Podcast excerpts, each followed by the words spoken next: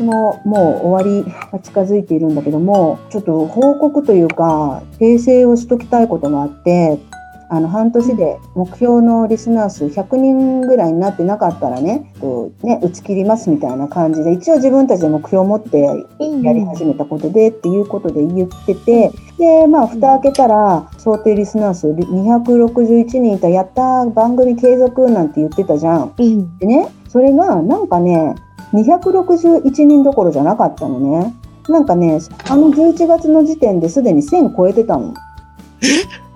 え、1000ってすごくない？ちょっとね1000はないなって思ったんだけど私いろんな人に聞いてみたんだけどその11月の下旬の時点で1000少なく見積もっても1000は超えてたんだよね。えー、すごい。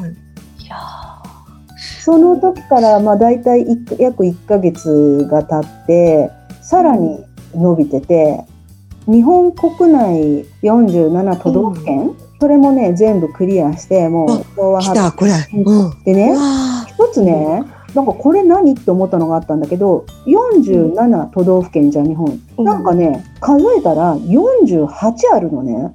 ー尖48閣諸島じゃない？八ってなんで？だからねちょっとい一個ずつね見てったの宮崎郡っていうのがあるの。宮崎宮県っていう宮崎県も入ってるんだよ。でも、うん。それとは別に宮崎郡っていうのがあるのね。うん。でさ、あの、なんかさ、漁師さんがさ、船の上で聞いてくれてるって噂を聞いたんだけど、宮崎の沖合とかで聞いてくれてるのかよくわかんないけど、宮崎郡ってなんだと思って、日本って48と、えー尖閣諸島忘れちゃいけないよ。尖閣諸島、竹島、北方領土の方の。世界にもいろいろ聞いてくれてる人がいるよとか言ってさ、なんかね、久しぶりに見たらすっごい増えてて、うん。何カ国あるかちょっと数えてないかわかんないんだけど、上から読んでいくからね。うん。アメリカ、ドイツ、台湾、オーストラリア、フランス、イギリス、イタリア、オランダ、香港、ベトナム、韓国、ブラジル、リヒテンシュタイン、シンガポール、うん。カナダ、うん。ニュージーランド、マレーシア、サンマリノ。サンマリノとかさ、私がサンマリノってあの、レースがあるとこ。そうそうそう。あ、あ、あ、あ、私、サンマリノ神社の話をしたときに、もしかしたらサンマリノっていうワードに引っかかって、サンマリノに住んでる日本人の人が聞いてくれてるのかもね。すごい。まだんで、まだんで。サンマリノ行ったでしょ？エクアドル、インドネシア、スペイン、タイランド、ペルー、ミャンマー、トルコ、メキシコ、インド、ノルウェー、フィジえ？フィジー？うんーノルフィジーよちょカンボジアはなかった。カンボジアなかった。猫ひろしさん聞いてくれてない。いやー、ちょ、ちょっと、ちょっと話脱線していい？昨日の話。うん昨日ね、ちょっと私、近所のカフェにいたの。有線かかってるのねうんう。ん有線かかってて、愛したら最後ってデュエット曲がかかってきたのね。うんこれね、猫ちゃんの歌なのよ。猫ちゃんとうん。中村ピアノさんっていうその最近出したデュエットの二人の歌なんだけど、あ私ね、タイトルが思い出せなくてずっと聞いてたのよ。ずっと、あ、これ、あ、猫ちゃんの歌だ。うわ、うんこれなんていうタイトルだったかな歌の途中で思い出せなくって、うん。今さ、Google とかでうん。歌詞を入れたら歌のタイトルピュって出てくるじゃん。昔だから昭和の時代って、うわ、この歌なんだったっけ？と思ったらあちこちで電話して聞いてたんだけど、今ね、あ、この歌わかんないと思ったら、うん。スマホでポンと出てくるのね。うんうん。愛したら最後ってパッと検索したら Google で昨日。うん。だったら、豊川城って出てきて、豊川城の CD シングルに、愛したら最後っていう曲があったの。またね、この中村ピアノさんっていう人がいい、すごく上手なの。ちょっとね、椎名林檎張りのね、真面目に歌ってる。カンボジアロマンス真面目に歌ってるけど、途中で猫ひろしとか言ってるな。あなんか、これ数えたら、ねえ29か30カ国ぐらいあるよ。うわ、すすごごい。いな30カ国。メモ、メモ、メモ。メモ30カ国。オッケーオッケー。ミャンマーとか、メキシコ。ミャンマーって昔のビルマだよね。そうそうそうそう、ビルマの盾ごと。私ね、高校生の時に、まあ子供の頃、今でもあるんだけど、ビルマの寺院があるのね。うちの地元の近くに、山の上に。細長い、なんか先っちょこう飛ばったようなビルマの建物があって、ビルマ人のお坊さんみたいな人がいっぱい住んでて、で、私の高校の時の同級生のお母さんが、そこであの、まかないを作る仕事をしてたのね。ご飯作る。私一回遊びに行ったのね。だったらそこで、ウィージャーナンダさんっていうビルマのお坊さんがいて、ビルマ人の。日本語ベラベラなのね。ああ、よく来たね、高校生の女の子たち、みたいな感じで。ちょうどその時に、中井貴一がビルマの盾ごとっていう映画したの覚えてる、覚えてる覚えてる。あれが上映された後だったのね。で、ウィージャーナンダさんに、あの、ビルマの盾ごと見ました？って聞いたら、うん、み、見たよ。なんか招待されて、試写会に、ビルマの総員たちがみんな行ったよ、みたいな。で、どうでした？よかったですか？って聞いたら、うん、やっぱりあれは日本人向けだよね。日本人見たら面白いだろうけど、ビルマの人は、うん、あんまりよくわかんなかったって言われた私。あ、そうなんだと思って。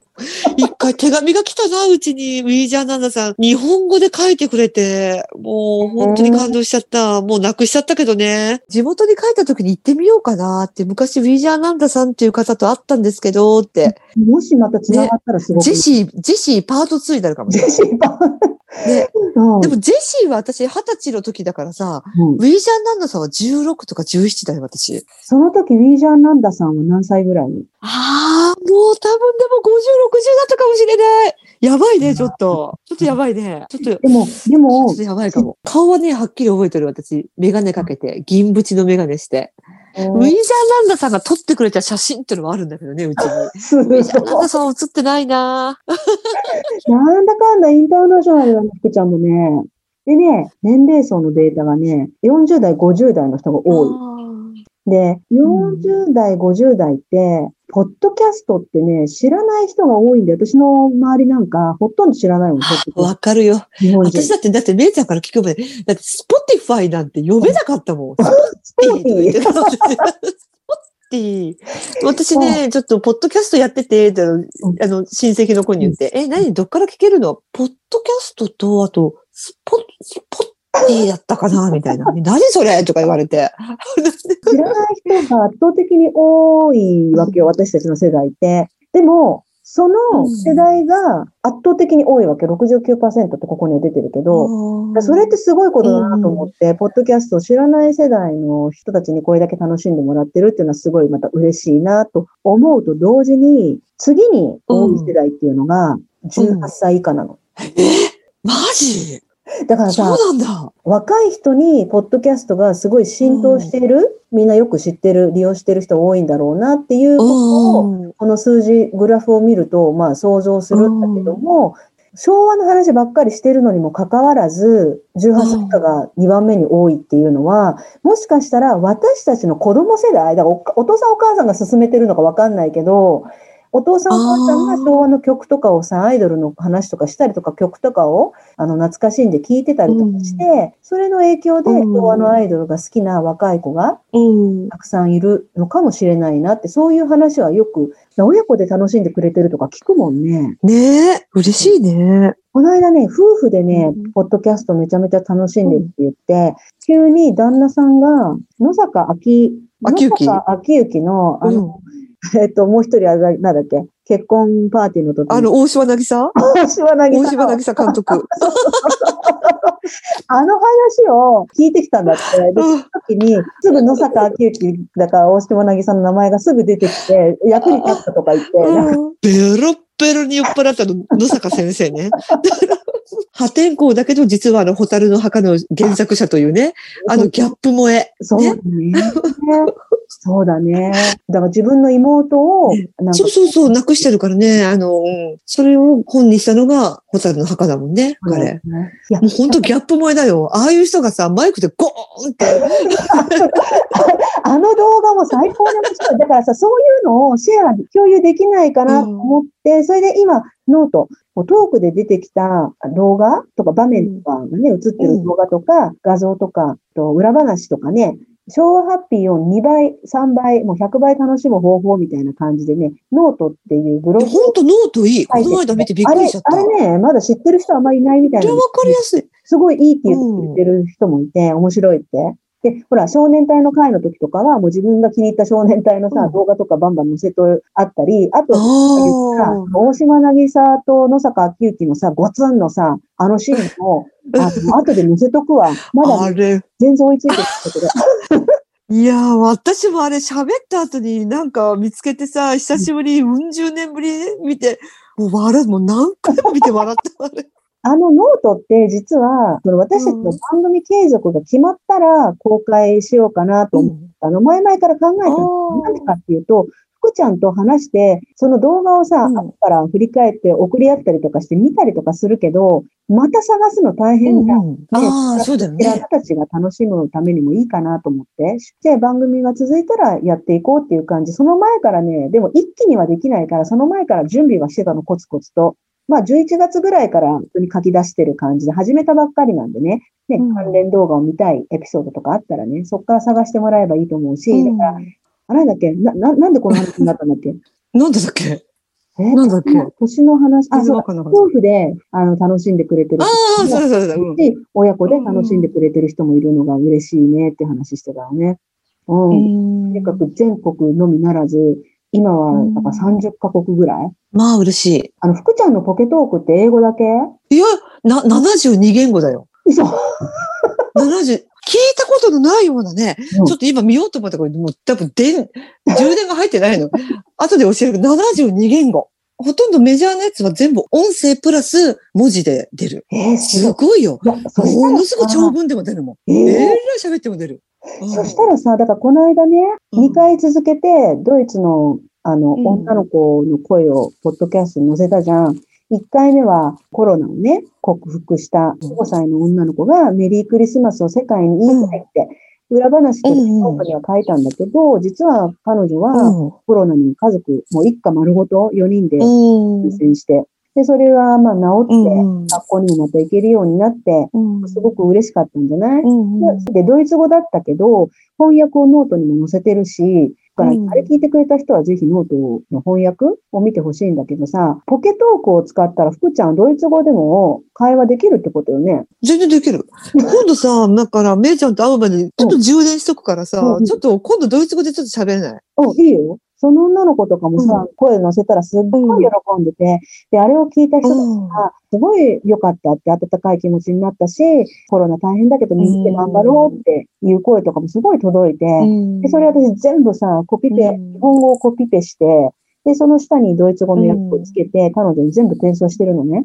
うん。めちゃめちゃ喜んで、その次の回は、私たちに届いたクリスマスソング、うんこのもう歌声があまりにも素敵だったんで、シェアしたい。あ、聞いたよ。それは、この間見せてくれたやつだそうそう、よね。動画も見てくれたでしょもうめっちゃ良かった。この子っていうのがまたね、私たちにとってすごい特別な子で、で、その彼女がコロナでさ、最近会えてなかったっていうのもあったんだけど、んうん。クリスマスのビデオでめちゃめちゃ成長してたもんでさ、歌がうまいのと、あとあの優しい感じ、素朴な家族愛、なんか私ちょっともう異常に感動しちゃってさ、彼女の歌もね、たくさんの人が聴いてくれて、すごく感動した、ありがとうってなんかもう理由も訳もわからず涙出てきたとかね、いろんなね、ポジティブなね、うん。コメントとかね、ねなんかさ、昭和ハッピー何気にすごいとか思って、こう世界をいよ。繋いでるとか思って、うん。人々の気持ちを繋いでるとか思って、なんかじんじーんとしちゃってさ、なんていうの、うん。お笑い話もするし、問題提起もするし、でもこうしてなんかさ、世界を近くに感じられるような会も作っていけたらいいなって改めて思った。で、福ちゃんさ、ポケトーク使ってさ、ドイツ語でインタビューしてあげてよ。おお、するする、するよ。そういうのたうん面白そうじゃない？うん面白そね昭和ハッピー、笑いあり、問題提起あり、語学勉強も兼ねて、音楽的な要素もあるでしょ？福ちゃんよく歌ってくれるし、ウリュウさんもいる なんかすごいこう、マルチな。お色気系もありね。いろいろ。いや、本当来年ね、ウリュウさんのマンスリーも決まってるし、ダンシング住職さんも来てくれるって決まってるし、で、その他にもね、ちょっとまだ言えないけちょっと、すごいゲストが来てくれるよね。来てくれるまで信じられないんだけど。今度、誰々と会うよ、めいちゃん、みたいな。えー？言っといてよって言ったんだよね、めいちゃんが。いや、交渉しといてって言ったんだだけど冗談よ。だってさ、いや、いや、私、その時、はぁって思ったのよ。あ、そうだそれあったじゃんって思ったのね。私で、本人に、うんね、私、ポッドキャストとかラジオやってんですけど、どう？出てもらえば、あ、いいよ、いいよ、みたいな。本もう、裏話喋りまくるよ。当に もう、もう本当に私たちが今までこの昭和ハッピーで語ったのにね。めちゃくちゃ関係してる人だよね。そうだよね。もう多分みんな、もう名前聞いただけで、信じられない気持ちと爆笑が。信じられない、もう本当。名前聞全然二つ返事で OK してくれて、とても嬉しかった。それでさ、その時にさ、福ちゃんが、あの、テレビ電話で一緒にさ、ご挨拶ご挨拶って言って繋いでくれたじゃん。その、うん私だってそれすら信じられなかったもん。うわーと思って。なんで私今まで考えなかったんだろう。めいちゃんから言われて初めて気づいた。いや、私冗談。いや、これ最高じゃんと思った。来た時に。めいちゃんからメール来た時に。皆様お楽しみに。皆さんお楽しみだよね。うん風邪なんてひいてる場合じゃないからみんな本当ねね本当風に気をつけて。今年はいろいろとお世話になりました。お世話になりました。ありがとうございました。本コロナは大変だったけど、こうやってね、めいちゃんと話すきっかけになったのも、まあコロナのあれだしね。まあ前向きに前向きに考えて、結果、オーライってなるように、これからもみんな健康でね。本当本当健康第一、うんるだけ早いうちに新年一発目新春スペシャルになるかどうかわかんないけど出せればいいなと思ってるんで、やった。よえーと来年も2021年もよろしくお願いします。ろしくお願いします。じゃあ良いお年をだね。良いお年を。